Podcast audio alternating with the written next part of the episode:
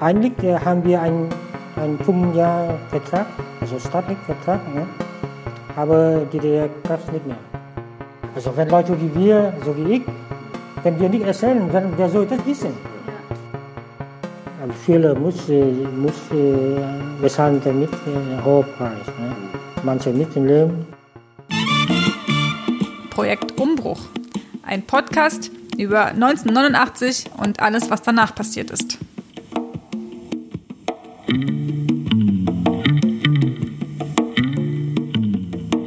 Hallo und herzlich willkommen zur nun schon siebten Folge unseres Podcasts Projekt Umbruch. Mein Name ist Daniel, ich sitze hier im Internet mit Markus und René, die auch gleich etwas sagen werden.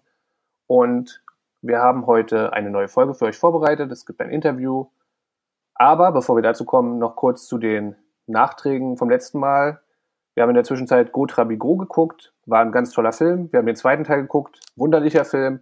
Und es gibt eine ganz tolle Doku von dem Hauptdarsteller in Go Trabigo, wo er die ganzen Schauspieler von früher nochmal trifft und mit denen darüber redet, wie die Wende eigentlich war und wie der Film war und so.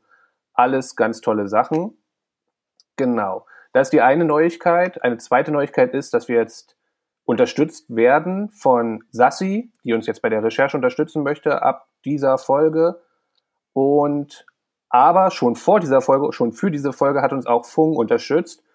Fung ist eine gute Bekannte von uns, die beim Interview auch dabei ist und mitgeholfen hat, das durchzuführen und so ein bisschen Sachen zu erklären und uns bei allen ganz toll geholfen hat. Genau. Und jetzt die heutige Folge, was darin passieren wird, erzählt uns Markus. Ähm, genau, wir haben heute ein Interview mit äh, Herrn Dau, Wing Dau heißt er.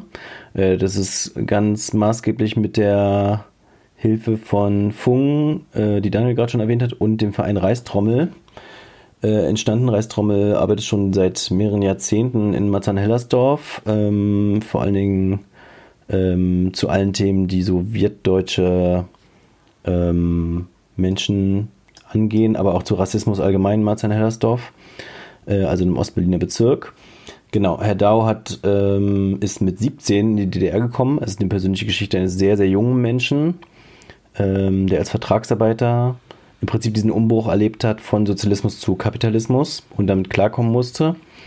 Und äh, genau, ihr hört wahrscheinlich beim Interview auch, es gab lecker Süßigkeiten. Ich biete es auch immer wieder an, deswegen, wenn es raschelt, bin ich das und gebe dann immer wieder Süßigkeiten oder Saft rum, obwohl es bei ihm zu, also es war bei ihm, aber er hat das alles vorbereitet. Aber genau, gibt es teilweise so Neues. Ähm, genau, und vielleicht ein Disclaimer am Anfang. Äh, es gibt einmal, kommt die Sprache in diesem ersten Interviewteil auf Nord- und Südvietnamesen. Ähm, da erzählt er so ein bisschen, dass es ja schon Vietnamesen in Westberlin gab, die dann rüberkamen und den Leuten im Osten geholfen haben. Und äh, das liegt halt daran, dass die Menschen aus dem Süden, die dann im Krieg geflüchtet sind in Vietnam, äh, dann in Westdeutschland angekommen sind und deswegen schon im Westen waren und sozusagen eine Wiedervereinigung auch zwischen zwei verschiedenen Gruppen von Vietnamesen stattgefunden hat. Einmal Geflüchtete, die ähm, tendenziell regimekritisch waren und also sozusagen auch tendenziell vielleicht antikommunistisch eingestellt waren und Menschen, die Vertragsarbeiter waren, die von dem vietnamesischen Staat geschickt wurden als Vertragsarbeiterin. Das ist zumindest irgendwie vielleicht ein ganz guter Disclaimer, um das zumindest einordnen zu können. Genau, und warum wir das jetzt machen, das Ganze, diese Folge, sagt jetzt René nochmal.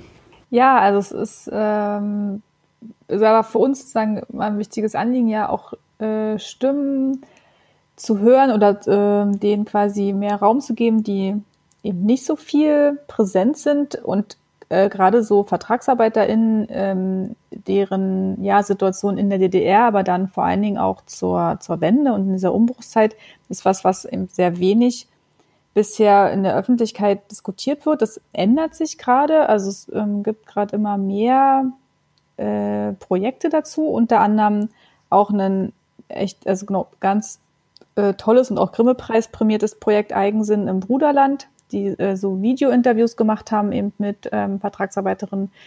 Und äh, das können wir euch nur empfehlen. Auch gibt es aktuell eine Dokumentation der ZDF-Mediathek, Verloren im Bruderland die auch äh, wirklich sehr ja interessant und auch kritisch und sehr ausgewogen die Situation ähm, einfach nochmal ja auch erklärt, beschreibt, Hintergründe liefert und auch generell so eine Perspektive eben auch auf die ehemalige DDR und die ja, ostdeutschen Bundesländer gleich mitliefert, ne, was äh, Bezug auf Rassismus, ähm, die Progrome, die es irgendwie gab dann in den 90ern.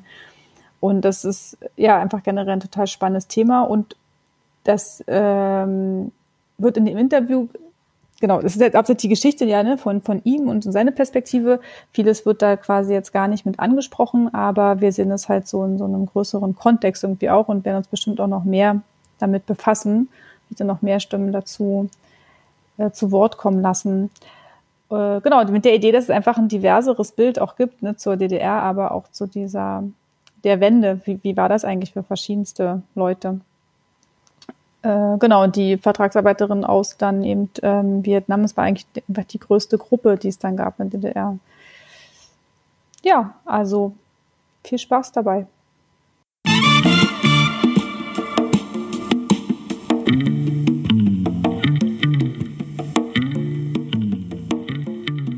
Vielleicht können Sie kurz erzählen, ähm, wo Sie geboren sind und äh, wie Ihre Beziehung zur DDR überhaupt angefangen hat. Mhm.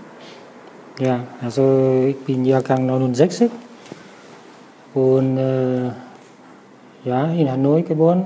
Und mit der DDR habe ich auch schon sehr früh äh, äh in Kontakt, äh, weil äh, unsere äh, Grundschule mhm. ist, hat eine Partnerschaft mit einem mit einer Schule hier in Leipzig. Mhm. Ja.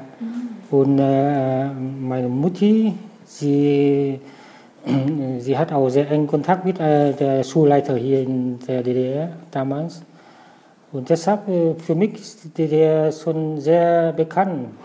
Auch durch diverse äh, Zeitschriften ne, von, von der DDR damals. Mhm. Die, die äh, DDR-Selbstvorstellung, das gibt diese Zeitschriften, ne, in, in Vietnamesisch sogar. Mhm. Ja. Dadurch also kenne ich auch die DDR schon sehr gut damals. Und Sie kennen es schon, als Sie noch in Vietnam waren? Ja, schon als ich in äh, äh, vierte Klasse, ab vierte Klasse ungefähr oh. so. Mhm. Ja. Und wir bekommen auch sehr viele äh, Spenden ne, von, von der DDR. Mhm. Ja. Äh, damals, mhm. damals mhm. Kleidung, Stift und Papier, alles, mhm. alles möglich, ja. ja. Selbst Spielzeug auch, ja. Mhm. Mhm. Und dann, also dann waren Sie in der Grundschule, aber noch in Vietnam und dann sind Sie später ja. in die DDR? Genau, mit 17 bin ich hier in der DDR und genau diese Straße. Echt? Ja. Ich wohne hier in, äh, nein, da, die Straße heißt damals Hans-Schlock-Straße. Ja, nach, erst nach der Wende wird umbenannt in mhm. Seebahnstraße. Mhm. Damals ist ja äh, Hans-Schlock-Straße 100, äh, nee, 313. Mhm. Ja. Und äh, ja, ich bin also echt äh, Lichtenberger hier. Ja. ja. Sind Sie in den 80er Jahren dann gekommen? Ja, oder? 87 war das. Mhm. Und es war kurz vor der Wende? Äh, nee, oder so, ja, zwei erst zwei Jahre danach. Ja. ja. ja. Wir sind ja als äh, Vertragsarbeitnehmer hier in DDR. Mhm. Ja. In welchem Betrieb, wenn ich fragen äh, In, äh, wie heißt das genau?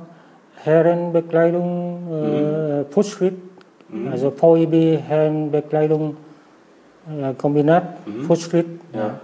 Das ist genau hier in, äh, die, heißt, die Straße heißt jetzt Müllendorfstraße, aber mhm. damals heißt äh, Jakobs Dulok-Straße. Ah. Müllendorf, ja. der Frankfurter Allee, ne? Ja, Ecke, um die Ecke von ja. Frankfurter Allee. Mhm. Ja. Und ähm, nur weil uns eben auch interessiert, was genau zur Wendezeit passiert ist, was ist mit dem Betrieb konkret passiert? Ja, also wir sind, vielleicht auch ein bisschen von der DDR-Zeit damals. Ne? Wir mhm. sind als äh, Gastarbeiter hier, weil die angeblich der Betrieb äh, braucht Arbeitskräfte. Aber äh, so ganz ist das auch nicht. Also die Vietnamesen, also durch meine Erfahrung ne, und auch meine Kollegen auch in dem Betrieb, äh, die Vietnamesen oder die äh, Kollegen aus Mosambik oder Kubaner, die wurden immer, fast immer eingesetzt, wo wo die Deutschen nicht mehr können. Also, wo der Akkord ist schon so hoch, das es lohnt sich kaum äh, ja, für, für die Leute dort. Und genau dort äh, wurde die Gastarbeiter eingesessen. Ist natürlich, ist auch verständlich. Ja. Aber die Vietnamesen sind sehr berühmt, dass sie sehr fleißig sind, so, so dass äh, der Akkord trotzdem äh, überwirten. Also die arbeitet manchmal doppelt so viel, so, so viel als äh, der Akkord. Ja. Und daher wurde damals auch schon, schon, schon äh, zum Teil auch Konflikt in den Betrieb haben, ne? zwischen die Vietnamesen und die deutschen Kollegen. Die deutschen Kollegen sagen, nicht so viel arbeiten, weil, weil, ja, weil sonst ist der, der Akkord wird dann erhöht. Ne? Und die können dann nicht mehr nicht mithalten. Aber, aber die Vietnamesen sind fleißig, weil, weil die müssen irgendwie verdienen, um ihre Familien zu helfen.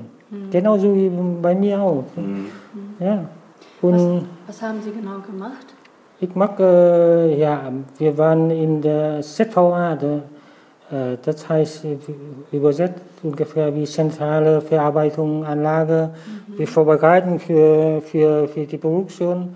Äh, Wir kleben die mh, Stoffe äh, zusammen, ne, damit der so dicker und stärker für, für den Kran hier Ja. zum Beispiel. Ja. Und verarbeitet wird für den ganzen Kombinat. Mhm. Unser Kombinat ist sehr groß und ist- die haben mehrere Betriebsstätten. Und das, äh, dort ist halt die zentrale Anlage und für Verarbeiten, für das ganze Kombinat. Und danach wird dann weiter verarbeitet, äh, weiter transportieren. Ne? Äh, ja, in Fließbahn natürlich. Ne? Ja. Ja, ja. Und äh, ist ziemlich harte Arbeit. Ja. Wie viele Stunden haben Sie gearbeitet? Ja, acht Stunden. Ne? In drei Schichten. Ja. ja, also immer mal nachts und auch morgens. Und dann Wechseln, wechselhaft. Ja. Ja. Und wir hassen immer Nachtschicht. Ne? Ja. Wenn man von Nachtschicht auf Frühschicht äh, wechseln, dann ist es schwierig. Schon gehört. Für junge Leute, so wie wir, ist schon sehr. Ich habe zwei große Glocken, also drei Wecker, die von damals, ne, die, die mit Doppeln klingen hier. Und trotzdem manchmal komme ich zu spät. ja, ja, das ist äh, schlimm, ja. Und gab es eigentlich damals auch irgendeine Art von so Proteste gegen, gegen die Arbeitsbedingungen oder? Nein, nein, Nee, da man, da man wird nicht, sowas wird nicht passiert. Ja. Also, da ist DDR-Zeit, das wissen wir alle, ne, wie, wie man, wie doch äh, so streng äh, regulieren und so. Ne. Sowas passiert nicht, nein. Äh, aber, aber es gibt zum Teil auch, äh, bei mir auch, selber habe ich auch äh, Konflikt mit dem Betrieb, weil ich wurde in so einem Arbeitsgang, wo es richtig hart war. Man kann kaum ähm, hinterher mit den, mit den äh, äh, Produktionserforderungen. Weil, äh, zum Beispiel eine, diese, diese Klappe hier, diese, das ist ganz schwierig zu verarbeiten. Ja, Ne? Weil, weil, weil da- das muss äh, auch noch richtig äh, in Form bringen und auch noch mit kariert und so weiter. Ähm, das ist, äh, ich habe schon, also mindestens drei Monate versucht, so fleißig wie möglich. Ja, aber trotzdem bekomme ich äh, ungefähr nicht mal 300 äh, Ostmark pro Monat. Das ist äh, richtig hart. Ja. Ja, ja. Und haben Sie mit den deutschen Kollegen gearbeitet? Die können sowieso, schon sowieso gar nicht. Nee. Nee, nee, nee. Die, die wurden mehrere Kollegen eingesessen und, und, und auch von, äh, von äh, Praktikanten, ne? die, die dort auch äh, arbeitet und der äh, Schichtmeister wird dann diese Bogen, ne? Wenn man einen Arbeitsgang äh, fertigt, dann darf man einen Bogen schneiden und abrechnen. Ne? Und äh, die nehmen den Bogen von, äh, von, von Praktikanten und so und, und gibt dann die Mi- Mitarbeiter zus- zusätzlich, damit die nicht zu wenig äh, bekommen. Ne? Weil es so hart. Es ist, ist nicht einfach äh, genug zu arbeiten, um, um gut zu verdienen. Das ist schon schwierig. Ich habe drei Monate versucht, aber dann, dann denke ich, das wird nichts. Also das ist nicht in Ordnung. Ja. Ich kann kaum meinen Familien helfen, also mit 300 Ostmark. Ja. Und dann haben Sie aufgehört? Oder? Dann, ja, dann, äh, dann versuche ich irgendwie, irgendwie Geld zu verdienen. Ja, ja, muss man.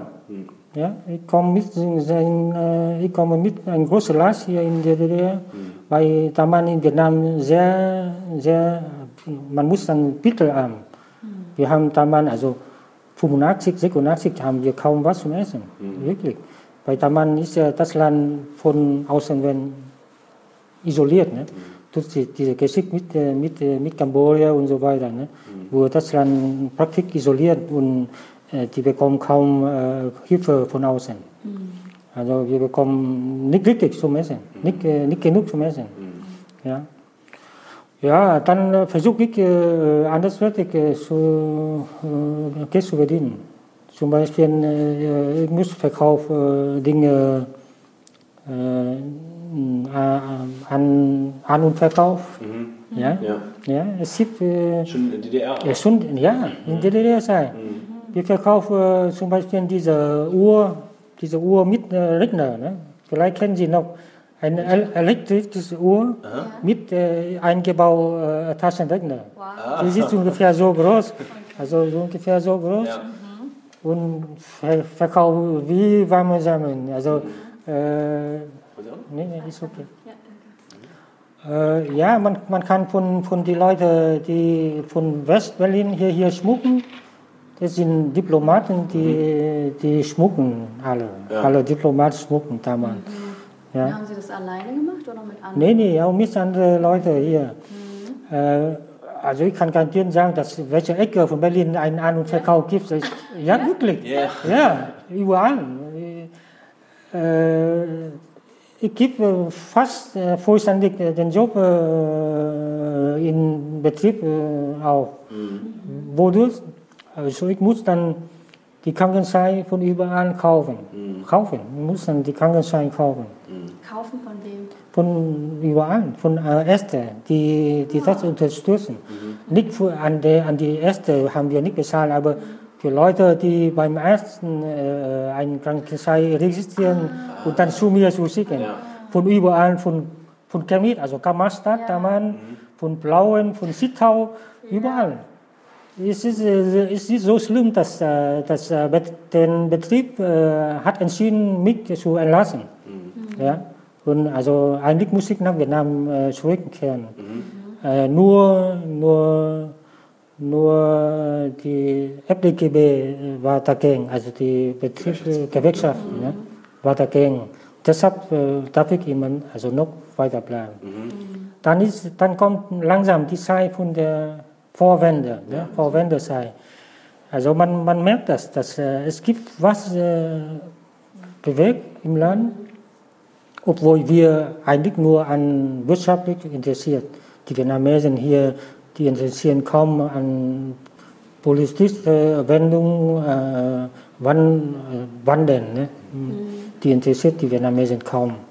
Also wir wussten kaum, was da draußen passiert. Ne? Deswegen, ja. Naja, arbeiten, arbeiten. So oder so. Die man, manche nähen zu Hause. Ne? Hose, Nacken, Mastanfertigung für die DDR-Bürger. Ja, manche, manche äh, es gibt Strukturen. Ne? Leute, die, die kann mit äh, Moped fahren, die fahren überall herum, äh, in alle Dörfer, entlegenste Dörfer und, und nehmen die äh, Bestellung ein. ne? ja? Massanfertigung, Hose für Leute so und so. Und dann bringen es ins Wohnheim und gibt diesen Auftrag weiter. Und wenn fertig, dann verteilen die und bekommen Geld dafür. Es ist so. Ne? Da man ist, äh, wo eine Lücke äh, macht, dann muss man irgendwie decken. Und genau das äh, funktioniert. Ja. Das haben Sie zusätzlich gemacht. Zusätzlich. Ja. Ja. Aber manche verdienen mehr als äh, regulär arbeiten. Ja. Ja. Ich Das zum war alles schon in Beispiel. der DDR, ne? Schon DDR sein, ja. Und äh, als dann die äh, Mauer gefallen ist, im November 89? Ja, hat sich also- Was verändert dann? Oder?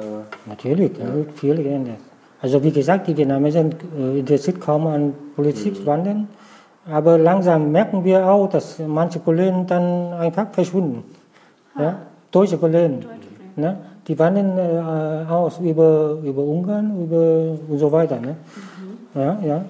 Langsam merken wir auch, dass irgendetwas hier, weil damals dürfen wir in, in den Wohnheimen also kein Westfernseher empfangen. Eigentlich dürfen wir eigentlich nicht. Aber vor allem, wir interessiert daran auch nicht. Und in DDR-Fernsehen berichtet von sowas schon gar nicht. Ja. Aber langsam merken wir auch, dass was passiert in Leipzig und so. Ne? Hatten eine ZDF oder sowas angeguckt und dann weiter berichtet. Mhm. Da, wir, da wussten wir, dass in Leipzig irgendwas passieren und so.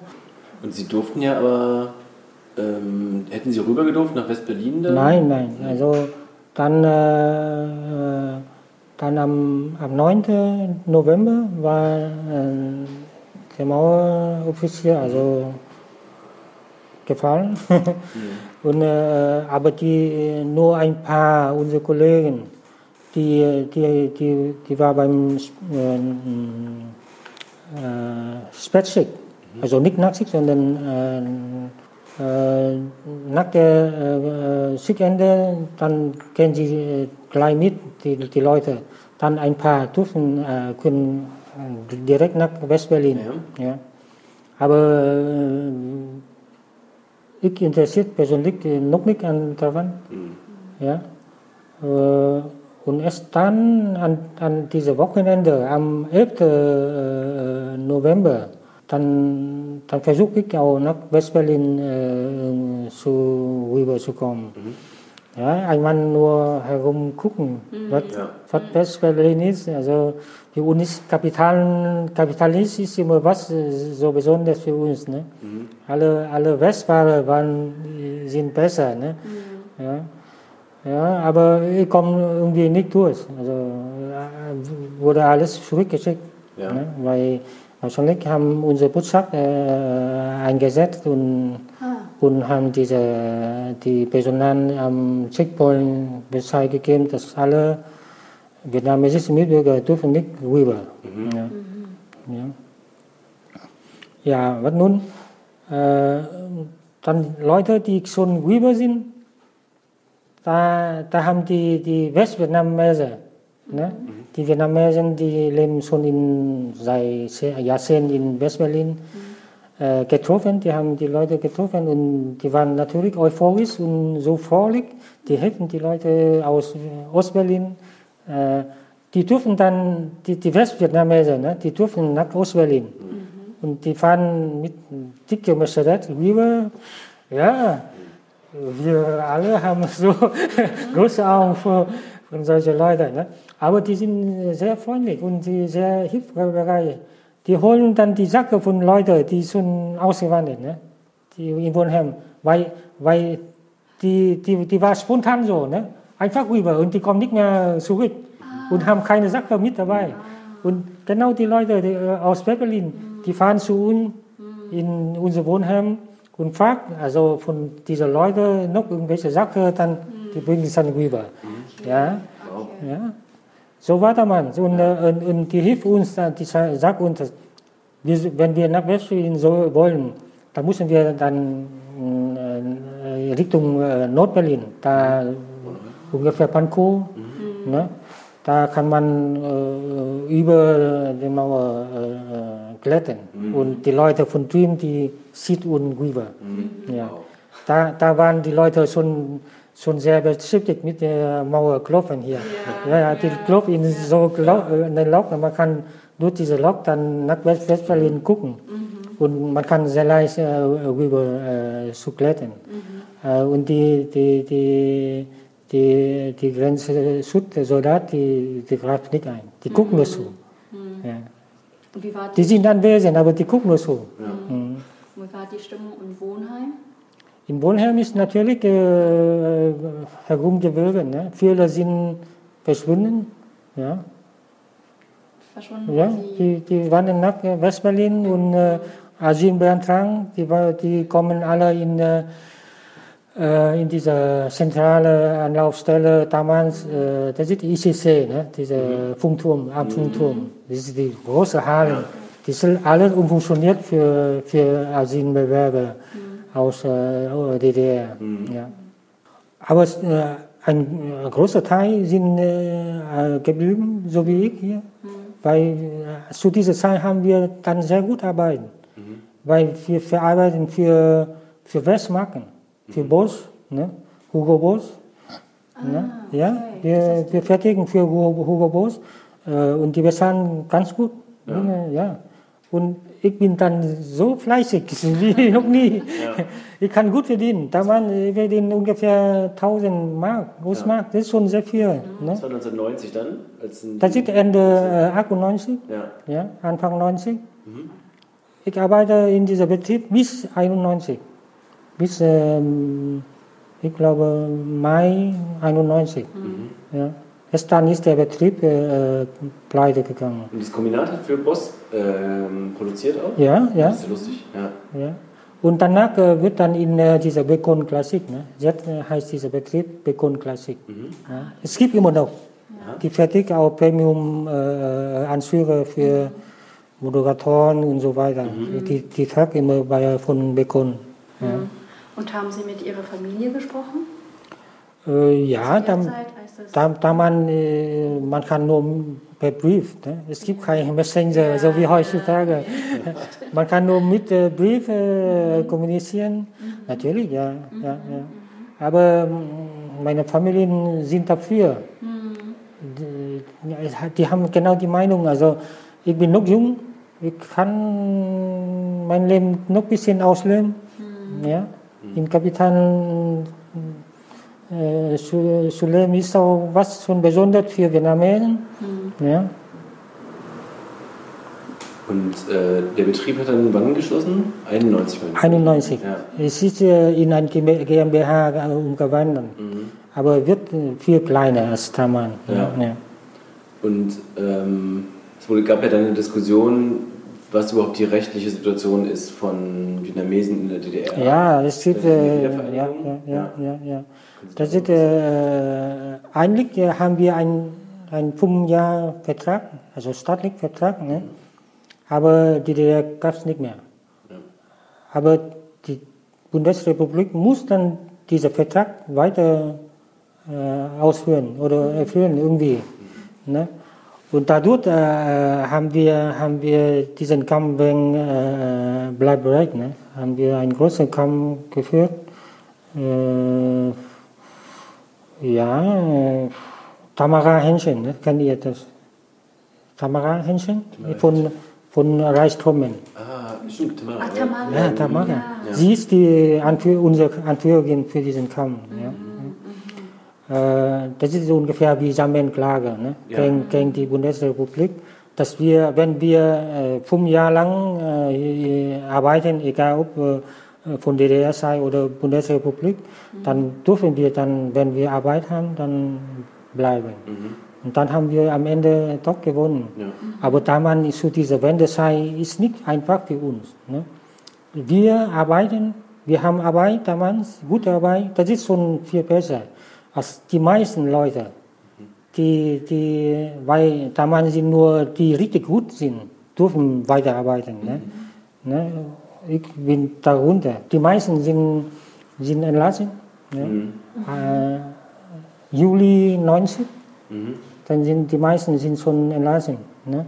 Das war nach der Währungsreform. Ja, genau, genau. in Dieser Zeit, dann bekommen wir alle eine, eine äh, Ergänzung Vertrag äh, zu unterschreiben. Äh, die, die ab- weiter bleiben dürfen, haben einen anderen Vertrag, die andere bekommen Kündigung. Ne? Und die meisten, wir wussten nicht mal, dass wir, dass wir Arbeitslosengeld bekommen. Nee, das ist West, Ja. das ist Westgesetz. Äh, Und, und manche bleiben schon monatelang zu Hause und bekommen kein Geld. Und wir haben, wir haben damals nur 30 Mark für Miete bezahlen, zu bezahlen im äh, Betrieb äh, Wohnheim. Ne? Und wenn der Betrieb nicht mehr gibt, dann ist, gibt auch kein Wohnheim mehr. Dann haben wir kein, keine Wohnsitz. Viele haben keine, keine Wohnung. Die muss irgendwie unterkommen. Äh, die leben wie, wie Sardinen im, in der Dose. 10, 20 in einer Wohnung. Ja? Äh, anders geht nicht. Und deshalb für die meisten sind, sind zu rau hier zu bleiben. zu, zu, unsicher. Deshalb sind die meisten zurückgekehrt. Ne? Und als, als äh, die Bundesrepublik äh, dann, dann diese Vertragsstrafe ne, besagt, 3000 D-Mark, dürfen die mitnehmen, wenn, wenn die zurück äh, nach Heimat. Ne? Die Vertragsstrafe. Vertragsstrafe, ne? weil wir haben fünf Jahre Vertrag. Ja. Und da sind nur zwei oder drei Jahre. Äh, und deshalb ist diese Klausel. Ne? Also Vertragsstrafe. Und deshalb haben die meisten äh, diese Angebote äh, angenommen und zurückgekehrt. Haben Sie auch überlegt, das zu machen? Oder? Natürlich, die meisten, die meisten meiner äh, äh, Kollegen oder Freunde hier äh, haben überlegt und die meisten sind zurück. Obwohl die haben, ich habe sie versucht zu überreden. Ich meine, wir sind jung, äh, wir können natürlich, bei mir ist ein bisschen vorteilhaft, weil ich habe noch Arbeit. Aber äh, wir werden irgendwie überleben. Da man ist, äh, wenn man jung, dann, dann ris- riskiert man gern. Ne? Aber für die meisten sind, ist einfach zu bunt. Die kommen nicht klar. Ne? Die, die kehren alle zurück. Ja. Hatten Sie gar keine Angst? Doch, natürlich haben wir Angst. Ja. Ja, aber, aber ich meine, äh, wir haben so viel durchgemacht und schlimmer wird nicht. Also ich denke, und ich meine, das Leben ist schon, äh, man merkt, dass das, äh, das etwas, etwas positiv. Ne? Nicht nur durch diese euphorisch äh, beim äh, wegen dieser ähm, Prozess, ne? dieser ähm, äh, Einheitsprozess. Ne? Da sind die Leute so euphorisch. Und wir bekommen auch mit, ne? natürlich. Nicht nur wegen das, sondern, sondern man merkt auch, dass diese, dieses System ist auch was anderes. Ne? Man hat, man kann, man kann, wenn man arbeitslos, kann man dann, ja, erst dann merken wir, dass wir, wir können Arbeitslos, Arbeitslosengeld bekommen. Ne?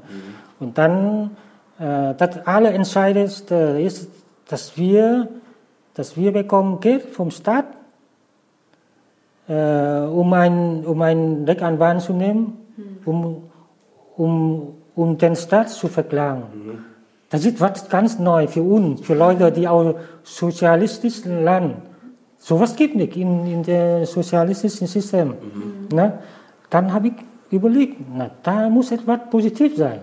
Ein, ein, ein, ein System, das so funktioniert, dann kann nicht äh, schlechter sein. Ja? Und ich habe auch viele überreden.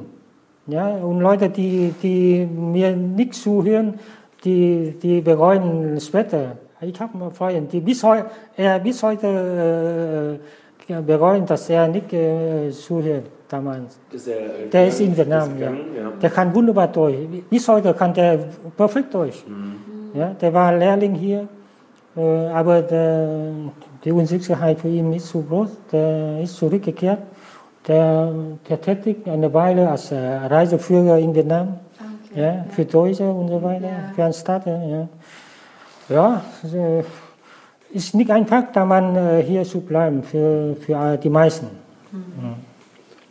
Wie war das denn, also gab es denn von Ihrer Familie auch irgendwelche, also dass die dann geschrieben haben, komm doch auch zurück oder ähm, Nein, also wir sind, äh, also meine Familie ist ein relativ westlich orientierten äh, äh, Lebensstil, ja, eigentlich, ja.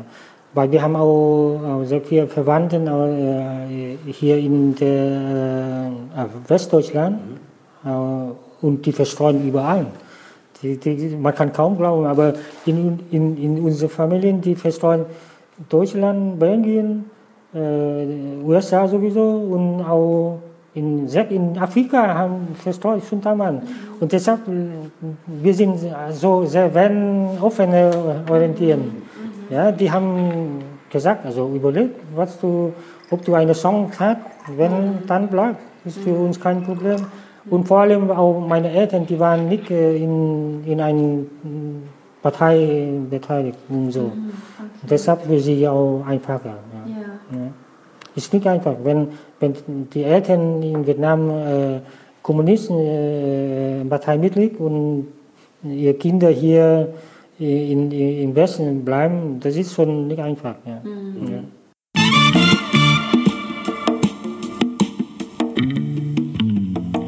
Ja, das war der erste Teil von dem Interview. Gleich kommt noch der zweite, der dann stärker auf die äh, Wende und sozusagen die 90er Jahre eingeht. Wir wollten die kurze Pause machen und ähm, ja, schon mal ein paar Sachen besprechen.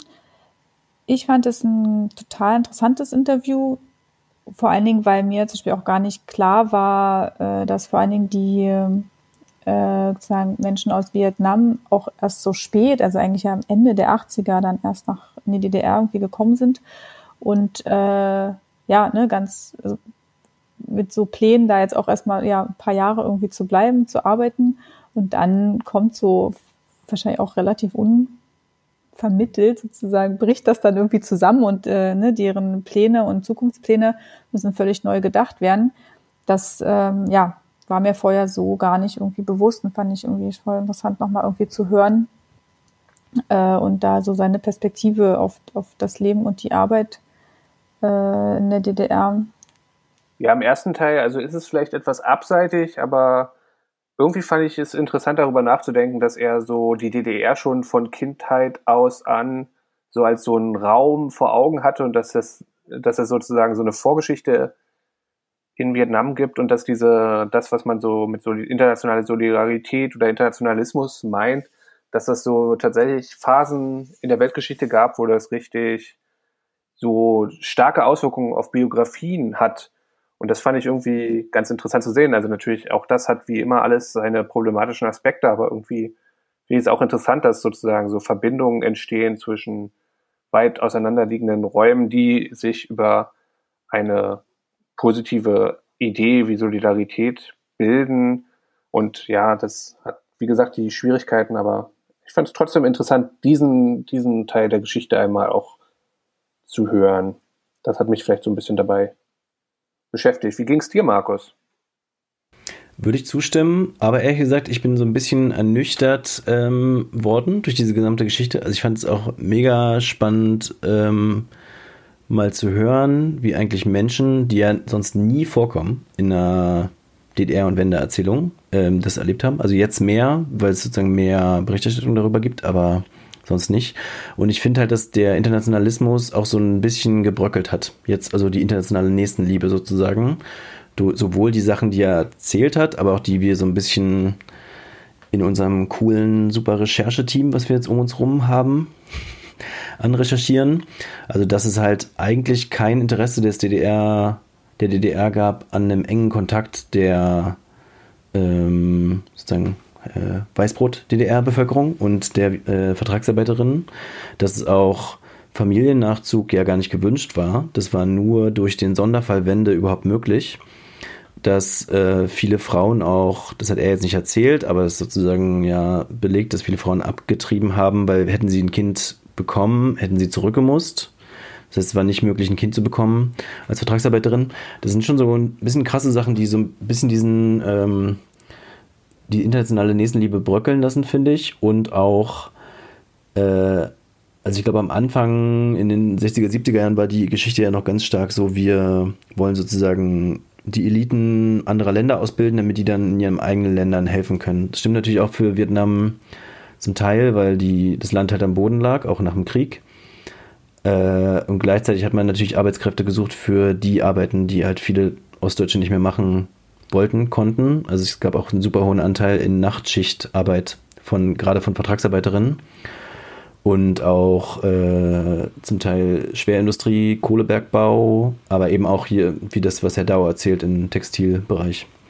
Ja, ja und, und dann aber auch ja ne, für die ähm, für so Westmarken auch zu produzieren. Ne? Das ist dann auch was, äh, was, was ja gar nicht dann weiter irgendwie eingeht, aber wo ich auch dachte, so, als ich das gehört habe, dachte ich so, hä, okay, sie haben für Hugo Boss produziert, so was. Äh, Finde ich auch was, wo man irgendwie total wenig drüber weiß, dass es da eigentlich auch so für Verbindungen gab.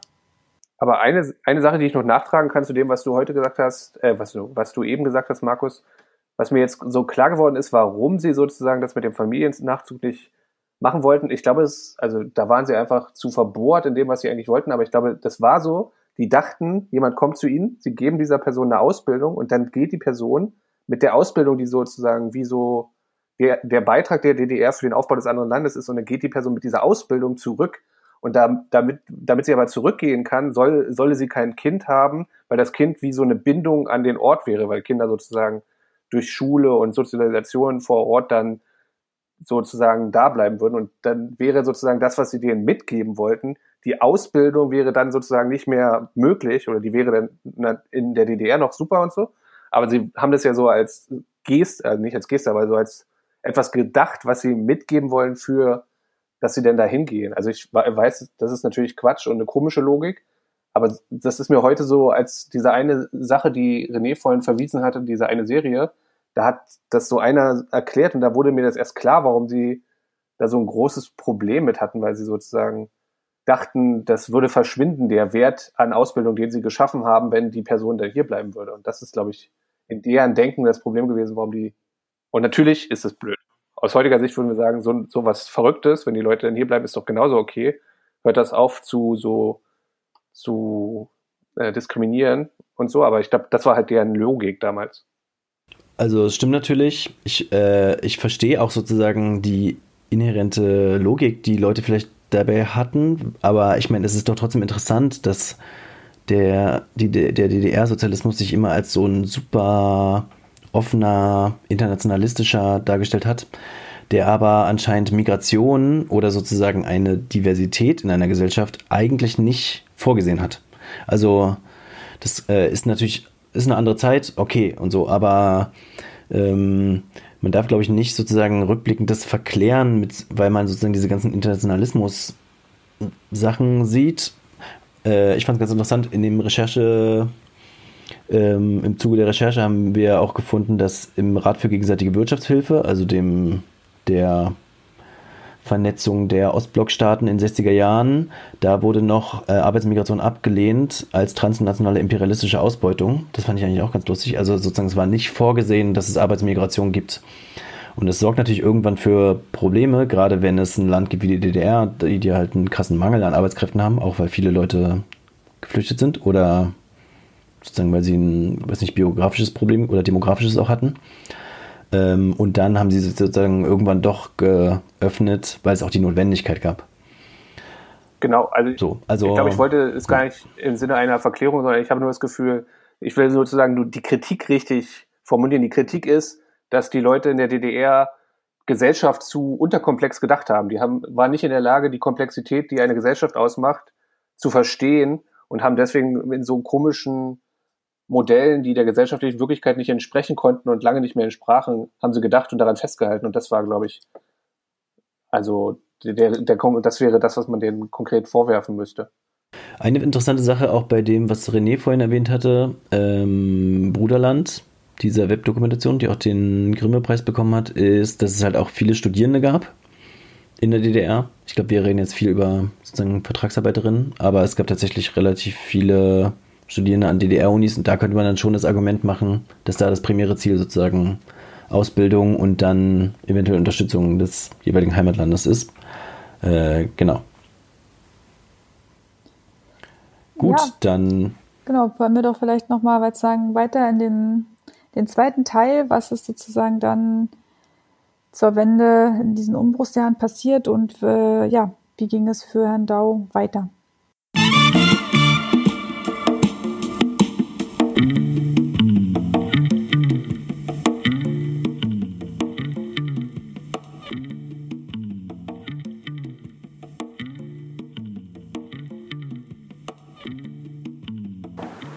Sie auch mit Ihren deutschen Kollegen, also haben Sie da die Veränderung gespürt? So, so zu Wendelten? Wie haben Sie das wahrgenommen? Ja, später wurde, wurde nur, nur wenig deutsche Kollegen in den Betrieb, wenig, relativ wenig. Mhm. Sondern meistens sind, sind Vietnamesen sind geblieben, weil die sind, die sind richtig gut. Ne? Mhm. Die sind fast unverzichtbar, so wie ich oder so. Mhm. Äh, deshalb äh, dürfen die bleiben und, und viele Kollegen, deutsche Kollegen äh, bekommen Kündigung. Ja? Ja? Äh, mit den deutschen Kollegen haben wir eigentlich nie Probleme. Mhm. Ne? Hat sich das Klima denn verändert, allgemein in Berlin oder so in Ostberlin oder im Betrieb auch, so nach der Wende? Nee, Nee. eigentlich nicht. Ja. Die, wir sind immer so eingebunden, so unter den Vietnamesen sowieso. Und mit deutschen Kollegen haben wir auch, auch gute Kontakt. Also, äh, oder unter den äh, Gastarbeitern ne? aus äh, Kuba oder Mosambik und Vietnam. Die sind so was von Soldaris. Ne? Ja. Wenn irgendwas passiert, dann, dann binden die so eng zusammen in Ja. den Betrieb. Ja. Ja. Nee, aber es gibt ja so mehr Berichte, dass in den 90ern auch so angefangen hat in manchen Kleinstädten. Ich weiß nicht, ob es Ja, erst nach der Wende. Ja, natürlich, erst später. Erst später. Äh, dann haben viele junge Leute haben keinen Arbeitsplatz gefunden. Ne?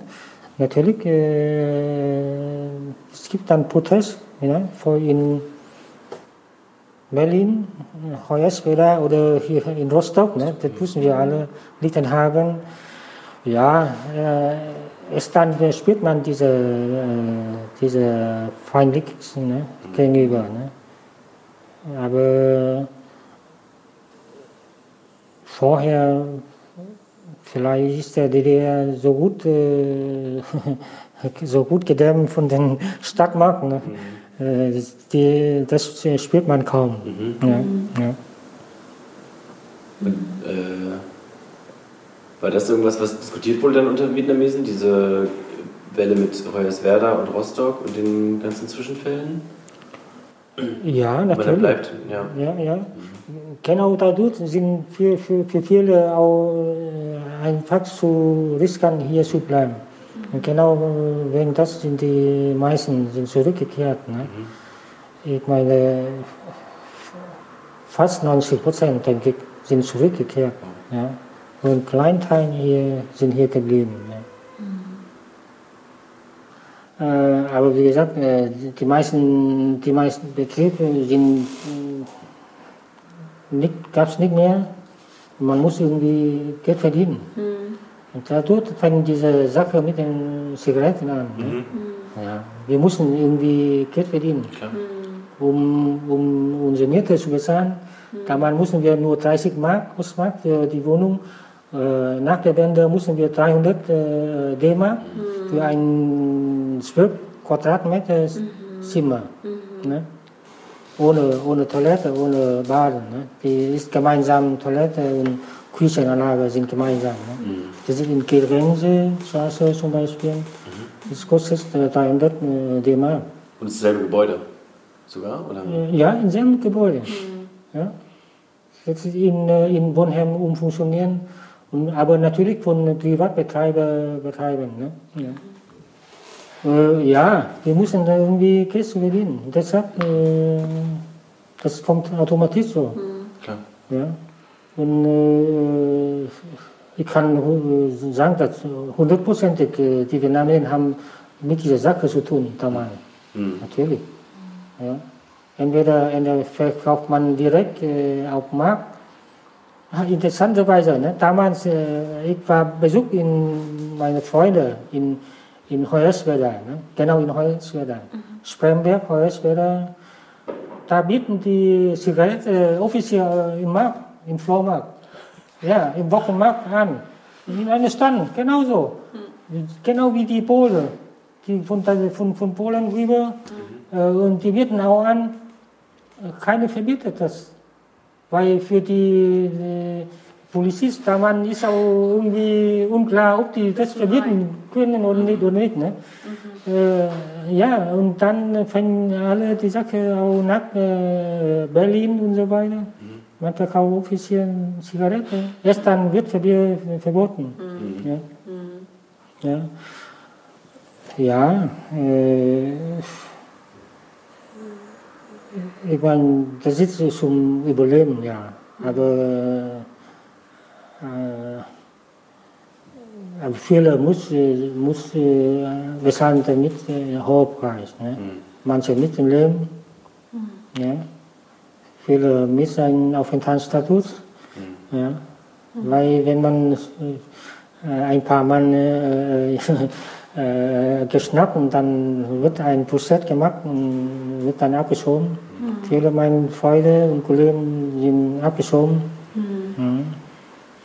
Kann, äh, um fünf kommt die, die Polizei, alles geräumt, man alles, was in einen Koffer passt, dann gleich mitnehmen, alles andere zurücklassen.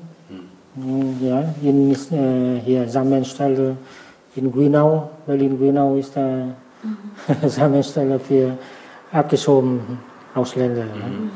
Ja.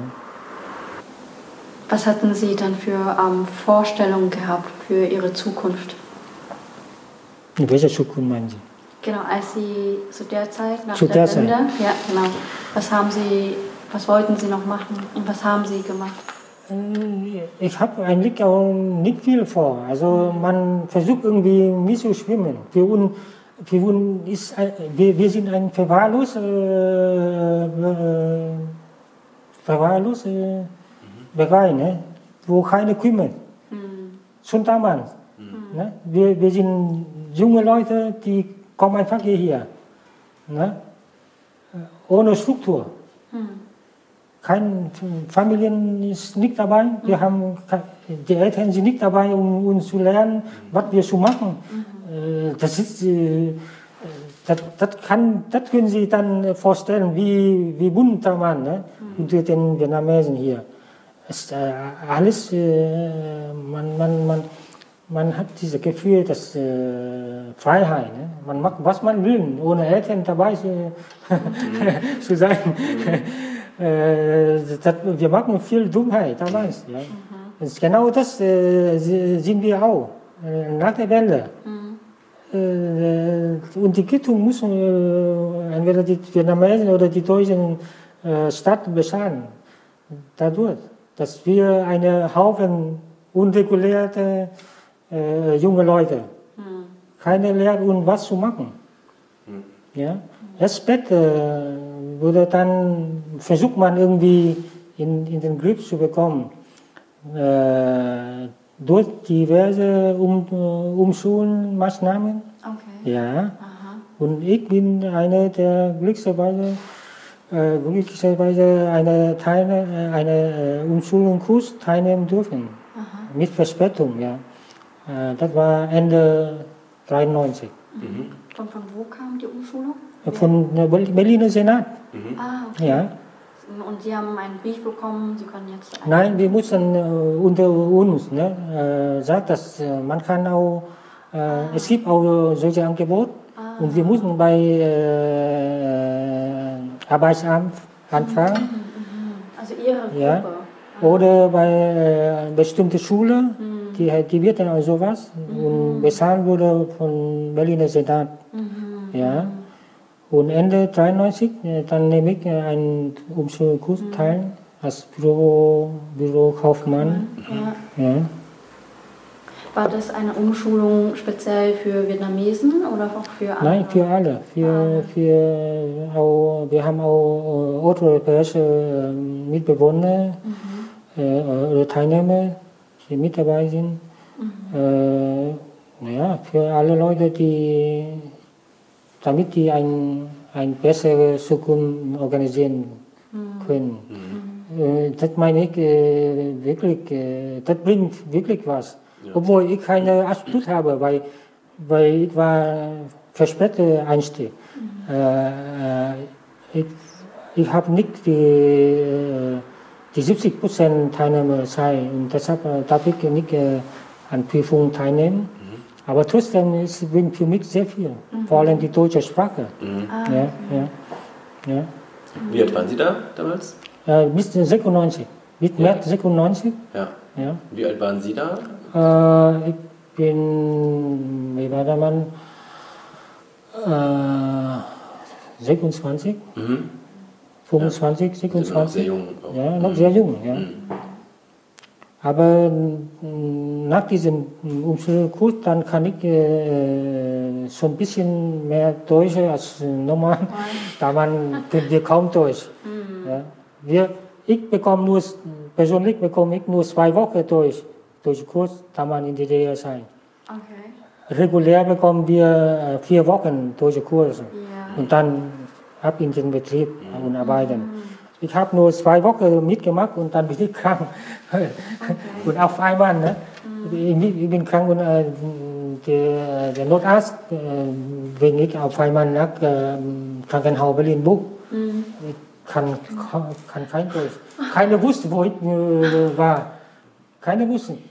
Und erst äh, fast äh, Ende des Woche, zwei Wochen Krankenhaus, haben die mich gefunden und äh, mich besuchen. Ich, hab, ich, war, ich lieg zwei Wochen äh, abgeschottet in, in Berlin-Burg äh, Krankenhaus. Wow. Ja. Zum, zum Glück habe ich, kann ich damals noch ein bisschen Russisch. Ja? Und die, ja, und die, damals können die DDR-Bürger, die meisten können Russisch. Ein bisschen kann ich kommunizieren. Ja. Ja. Ja, ja. Aber äh, wenn nicht, dann, dann wirklich so eine Katastrophe. Schwer, ja. Ja. Und was haben Sie nach der Umschulung gemacht? Ja, nach der Umschulung ist ja 96. Dann ist äh, die Frage mit dem äh, Aufenthaltsrecht äh, geklärt. Ja. Wir haben gewonnen. Alle, die Vertragsarbeitnehmer, die arbeiten und selbst versorgen können, dürfen dann bleiben. Na? Dann müssen wir versuchen, irgendwie hier Fuß zu fassen. Ja? Dann, deshalb sind die meisten äh, also übrig, also in unserem Kurs, dann ist nur einer hat den Absolut. Also ich, ich darf schon nicht mehr mit äh, in den Prüfungen. Aber die, die in den Prüfungen äh, waren, haben nur einen geschafft, die IHK äh, äh, Abschluss zu bekommen. Ne? Und deshalb für uns ist äh, kaum denkbar, dass wir in einem Büro arbeiten, ist, äh, ist nicht so möglich. Ja. Vielleicht ein, ein Büro von vietnamesischen Unternehmen, aber damals sind noch nicht so, so präsent wie heute. Ne? Es Ist, äh, der Struktur ist noch nicht äh, entstanden, ist, noch, ist noch nicht vorhanden.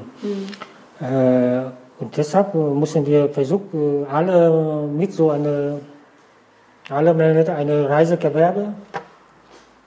Ja, damals weiß ich nicht, ob heute, heute bestimmt gibt es immer noch. Reisegewerbe? Ja, gibt es wahrscheinlich immer noch. Und man, kann, man darf dann äh, mit dieser Reisegewerbe dann in den Flohmarkt oder Wochenmarkt dann Waren anbieten. Ja, alles möglich. Äh, Von, äh, äh, von Kassette, Musikkassette bis hin zu Bekleidung und so weiter. Ja.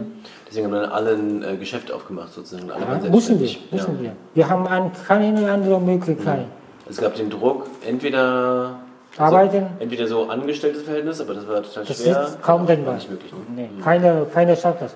Einer meiner Kollegen, der schafft das bei, bei Metro, Ähm, Berlin Metro hier zu arbeiten.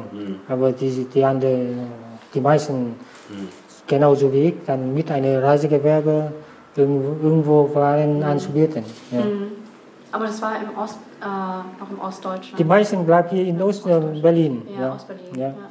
Leute, Wir, und wir dürfen nur auch nur in Ostberlin und Ostteil. Ach so. Ja, da stand aber unser Pass genau gültig, nur also Arbeitsaufnahme und äh, vergleichbar Selbstständigarbeit dürfen nur in Beitrittsgebiet. echt? Ja, Immer das noch? dann im, Mitte der 90er trotzdem. ja, So 96. 96 war das, nur im Beitrittsgebiet. Wir dürfen nicht in Westberlin äh, Geschäft aufmachen. Ah, Nein, das ist nur nicht so einfach. Ja. okay. Das ist echt interessant. Aber kennen Sie Leute, die ähm, rü- rübergezogen sind nach Westdeutschland? Ging das Ja, überhaupt? viele, viele. Viele sind rübergezogen. Ja, aber erst danach. Ne? Ein, zum- doch äh, vorher auch, aber das, das sind die Leute, die äh, Asylbewerber, ne? die, die wandern direkt äh, nach der Wende nach West, äh, Westdeutschland oder Westberlin und die bekommen dann äh, meistens auch Arbeitserlaubnis, um dort zu arbeiten. Ja. Und danach, also ab ungefähr 97, dann wandern langsam die, die, äh, die Vietnamesen und im Ost auch nach Westberlin, in Westdeutschland. Weil, wenn wir, wenn wir Arbeit und Wohnung haben, also wenn wir selbst versorgen können, ne, dann dürfen wir hier bleiben. Und wir bekommen dann entweder Aufenthaltsbewilligung oder Aufenthaltserlaubnis, je nachdem, äh, von Bundesländern zu Bundesländern anders. Äh, und dann es gibt diese Begrenzung nicht mehr. Dann dürfen wir dann auch in Westdeutschland leben und äh, Gewerbe öffnen und so weiter. Dann wandern dann die Vietnamesen nach West. Ja. Mhm. Und jetzt sind die schon überall. ja. Mhm. Und auch die Vietnamesen in West, äh, die schon, schon damals waren, ne? die beklagt auch wegen, wegen das. Ne? Dass die Ostvietnamesen kommen hier rüber und überschwemmen mit alle billig Produkte und billig Service und so weiter. Das haben wir auch laut zu hören. Ja. Das waren quasi die, die aus äh, Südvietnam kamen. Ja, die wollten dort waren. Die schon, ja. die schon sehr lange dort. Mhm. Ja. Oder Restaurant, die machen auch äh, so viele Restaurants in Westdeutschland, dass die die Westvietnamesen nicht mehr mithalten können. Ja. Oder die Chinesen. Ja. Die Chinesen sind raus auf, aus dem Land. Ne? Ja. Also man, man, sieht heutzutage kaum noch chinesische Restaurants hier. Ne? Aber Sie sind hier in Ostberlin geblieben? Ja, ja. schon immer hier in, in Ostberlin. Und was hat, Sie wollten gar nicht nach Westberlin? Äh, einmal habe ich versucht. Mhm. Ja, wir bekommen äh, äh, ist, dass, als ich meine Frau, heutzutage Frau, heiraten und sie hier bringen möchten, dann habe ich immer noch nur meine Reisegewerbe. Ne? Obwohl ich verdiene relativ gut. Und danach habe ich auch ein Restaurant hier in Ostberlin. Trotzdem habe ich Schwierigkeiten bei äh, Ausländerbehörden, um meine Frau hier äh, äh, nachzuziehen, ne? mhm. nachkommen zu lassen. Mhm. Und äh, deshalb habe ich entschieden, äh, dann habe ich ein gutes Angebot von, von Asia Hung. Mhm. Die, ja. die haben ähm, angeboten, dass ich dort äh, als Geschäftsführer in, in ein Asia Hung äh, Restaurant in, in Gelsenkirchen. Mhm. Dann habe ich äh, den Angebot angenommen. Ah ja, ja. Gelsenkirchen? Gelsenkirchen, genau dort, wo Schalke zu Hause ist. Ne? Mhm. Ja. Ja, ist schon, schon bunt dort. Also immer wenn Schalke spielen, dann ist der Chaos bei uns.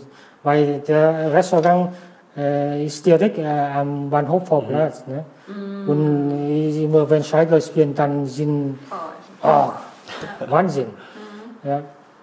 Aber dadurch kann ich meine Frau hier bringen. Mm. Aber nur ein Jahr. Ich bleibe dort bei Asiahung nur ein Jahr. Dann bin ich wieder in, in Berlin. Ah, okay. Ja. Wieso? ist irgendwie verwurzelt hier. Bin, ja. ist, ist, äh, ist, äh, drüben gibt es kaum Vietnamesen. Mhm. Wir, in, die, in, in Gelsenkirchen sind nur wir. Mhm. Und eine aus, äh, nicht mal Vietnamesen, aber die können Vietnamesen. Die, die sind aus Laut, aber die sind mit, äh, mit, wahrscheinlich mit einem Vietnamesen damals verheiratet, mhm. äh, aber weiter nicht. Und deshalb, nach einem Jahr, dann bin ich wieder in okay. Hier. Ja. ja. Mhm. In genau Littenberg, ja, Solima. Mhm. Ja. Was haben Sie dann da gemacht, dann, als Sie dann wieder zurückkamen? Ja, dann äh, arbeite ich auch in Gastronomie meistens. Ich habe ein Jahr lang bei, im Gastronomiebereich tätig auch eine große Name gemacht. ich arbeite für äh, äh, Xi'an, Xi'an Restaurant und äh, der hat auch mehrere Restaurants nach, danach eröffnet, wie Chi Sing oder Chen Che. Ne? Äh, Chi Sing und Chen Che war ich also mit an, von vorne anfangen. Mhm. Ja. Mhm. aber irgendwann dann äh, dann ist mir zu anstrengend. Mhm. Vielleicht mit dem Alter. Ich bin nicht mehr jung. Und die ja. ganzen 10, 12 Stunden Arbeit ist für mich eigentlich zu viel.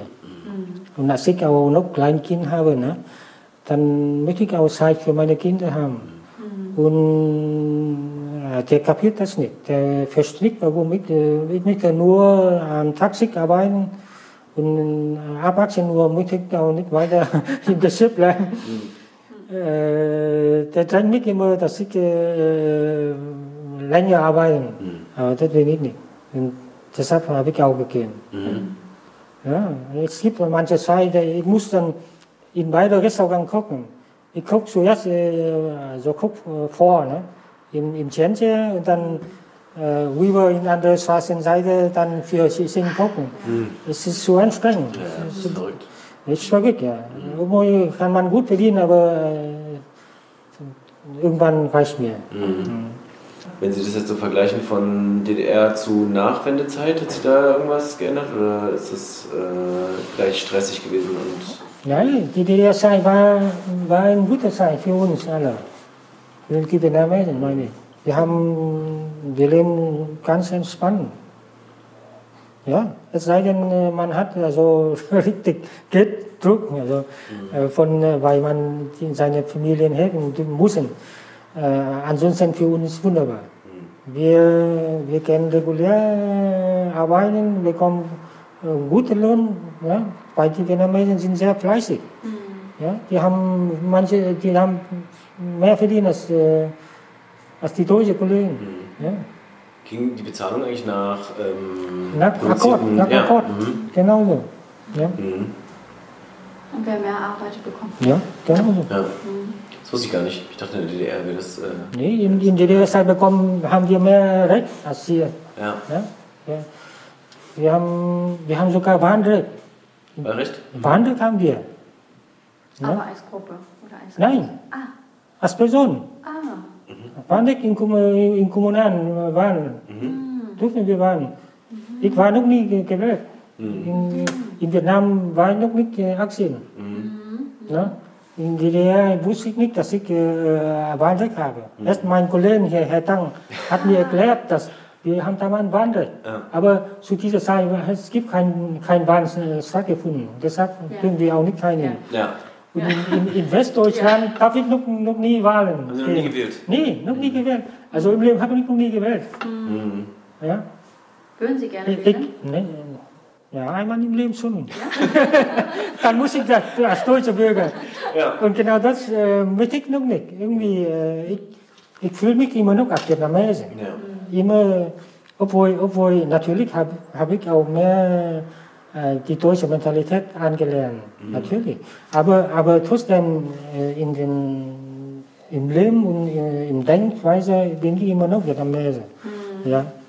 Was seid Vietnamese? ja. ja, wie gesagt, wir sind eine Gruppe von jungen Menschen, die keine reguliert. Keine wussten, was wir machen. Und wir wussten auch nicht, was mit uns äh, in der Zukunft. Ja. Deshalb diese äh, raue Zeit unter den Vietnamesen. Das, das äh, Schießerei und so weiter. Das, ist, äh, das haben die deutsche Stadt und die vietnamesische Stadt äh, zu verantworten.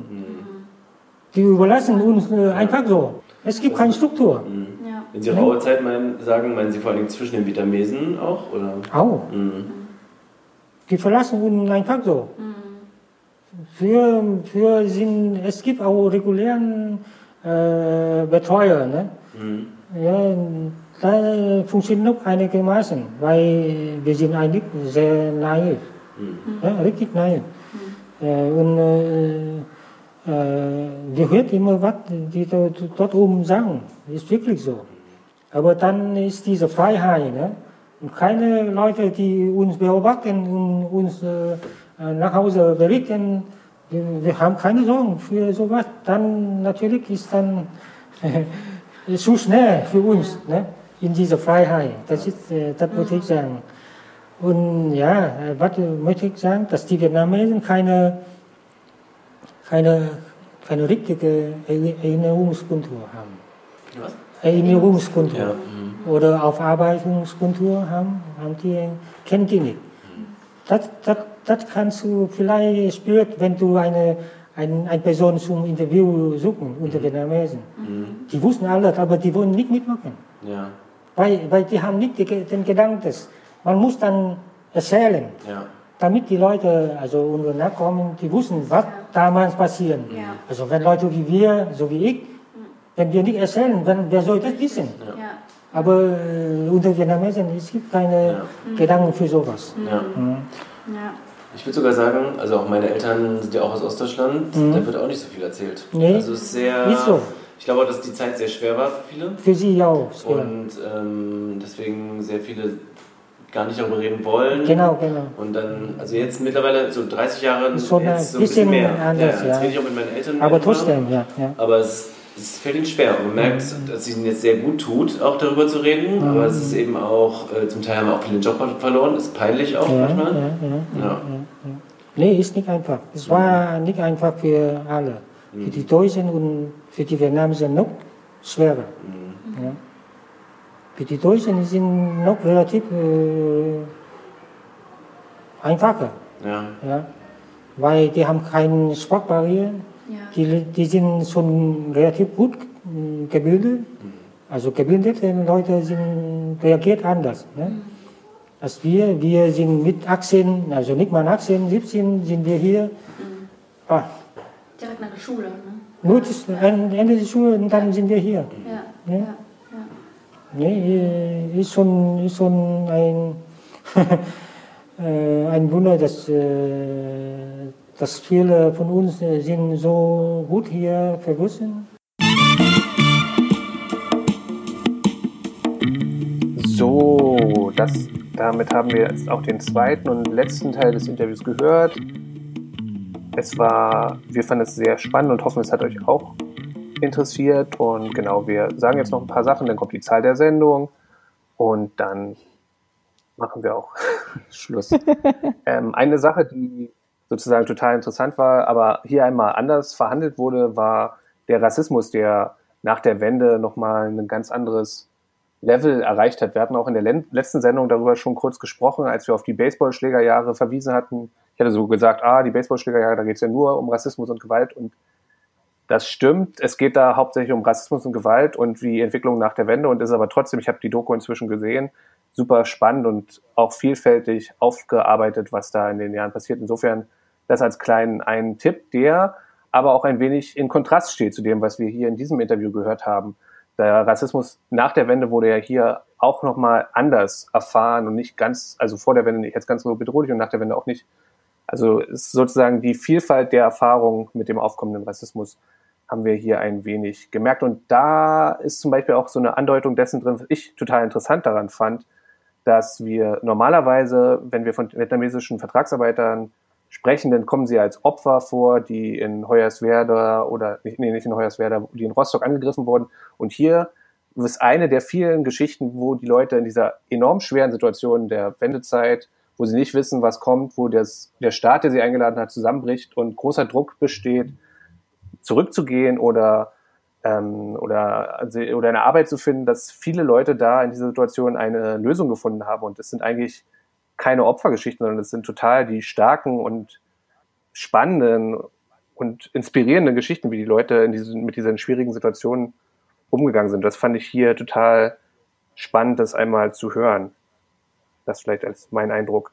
Ja, ja das, das fand ich auch. Also auch wie, wie verwurzelt dann, also er sich ja auch sieht in ähm, ja aus Berlin, ähm, dann ja auch ne, im Westen war, sich da aber irgendwie auch nicht wohlgefühlt hat. Gut, gab auch nicht so viel Kontakt vielleicht zu anderen Leuten aus Vietnam.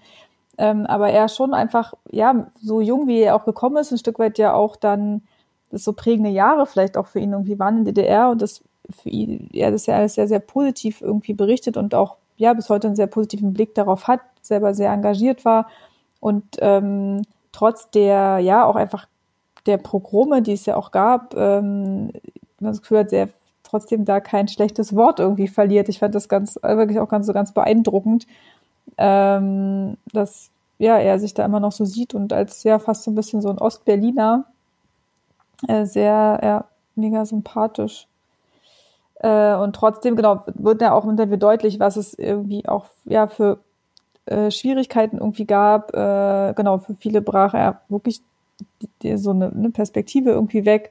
Viele sind zurück, ähm, mussten auch zurück. Ne? Es gab einfach auch äh, viel, natürlich viele, viele Abschiebungen von Leuten, die eigentlich nicht gehen wollten, aber hier halt irgendwie keine, ja, keine rechtliche Grundlage hatten, weiter zu bleiben. Und man musste halt irgendwie einen Arbeitsvertrag vorweisen.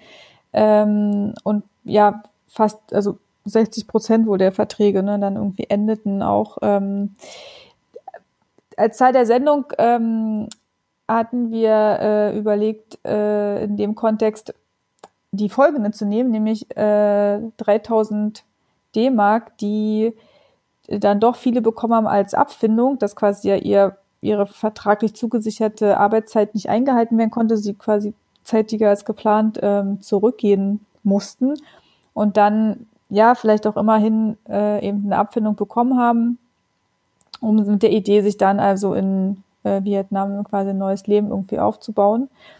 Äh, das wird sozusagen unsere Zahl der Sendung, 3000 D-Mark, die es dann zumindest für einige als Abfindung gab. Und ich habe überlegt, also ich habe das mit euch beiden noch nicht, aber es, ich überlege so die ganze Zeit an einem äh, Begriff der Sendung und ich möchte einen Begriff vorschlagen und wir können das heimlich rausschreiben. Nein, wenn es nicht euch überzeugt. Ich möchte folgenden Begriff vorschlagen. Ich möchte den Begriff Polenmarkt vorschlagen, weil, also er spricht an einer Stelle davon, dass sie auf einem Flohmarkt waren mit ihren Ständen und so. Und er sagt natürlich, er sagt, glaube ich, nicht Polenmarkt und so. Aber ich finde es ein bisschen interessant, darüber nachzudenken, das Polenmarkt normalerweise ist damit ja gemeint, ist irgendwie so ein Markt, der so halb, halb illegal ist. Es ist nicht so, ist nicht so erlaubt. Die Produkte dort sind nicht alles Originalprodukte und ist so ein bisschen nicht so, es sind auch günstige Produkte und so. Und in der Regel wird es so ein bisschen abgewertet. Und da ist ja eine, so eine doppelte Ausnutzung drin irgendwie. Die Sachen, die da sind, sind relativ günstig und sie werden dann auch noch abgewertet durch den Begriff des Polenmarktes. Und ja. das finde ich aber, man kann den Begriff auch anders denken. Und ich finde, ich denke ihn gerade so ein bisschen wie so eine Art widerständigen Markt. Irgendwie ein Markt, der versucht wird von dem mhm. Staat zu verhindern, der verboten wird, der verfolgt wird, der auch diskriminiert wird in der Bezeichnung oder in der Sprache oder es soll ja diskriminierend gemeint sein. Aber eigentlich ist es ein Markt, wo Leute denen der Raum weggenommen wird, wo Leute, die versucht werden, ausgeschlossen zu werden, wo die sich einen eigenen Markt aufbauen und irgendwie so sozusagen sich behaupten und beharren gegenüber der Versuche, ausgeschlossen zu werden. Irgendwie war jetzt so ein bisschen so ein Gedanke, ja. der mir durch den Kopf geht, dass das eben nicht eine blöde Sache ist, die man blöd finden sollte, sondern eigentlich voll spannend und inspirierend, dass Leute, obwohl sie versucht werden, ausgeschlossen zu werden, trotzdem da bleiben und ihren Platz sich nehmen. Ja, das ist doch auch der Begriff der Sendung. Ja, vielleicht etablieren wir den jetzt auch noch weiterhin. Sehr gut. Ähm, Markus hat jetzt mein kleines Plädoyer hier ver verschlafen, weil er leider aufgrund eines technischen Problems kurz an den Einstellungen etwas verändern muss. Es könnte eine leere Batterie sein. Es könnte auch ein Zwischenruf sein aus dem Recherchekollektiv, was uns auf eine begriffliche Ungenauigkeit hinweist. Wir wissen nicht genau, was passiert ist, aber jetzt ist er zurückgekehrt und nimmt wieder an der Aufnahme teil. Er schaut uns an und übernimmt hiermit jetzt den noch ausstehenden Abschnitt des Tauschmarktes, Markus, wo wir von Markten gerade sprachen. Äh, Markt, Markt. Ja, äh, ich weiß gar nicht, was ihr gemacht habt die letzten fünf Minuten, weil mein Internet, also mein äh, Ladegerät war weg und auf einmal habe ich euch nicht mehr richtig gehört. Aber es sollte alles aufgenommen haben, ne?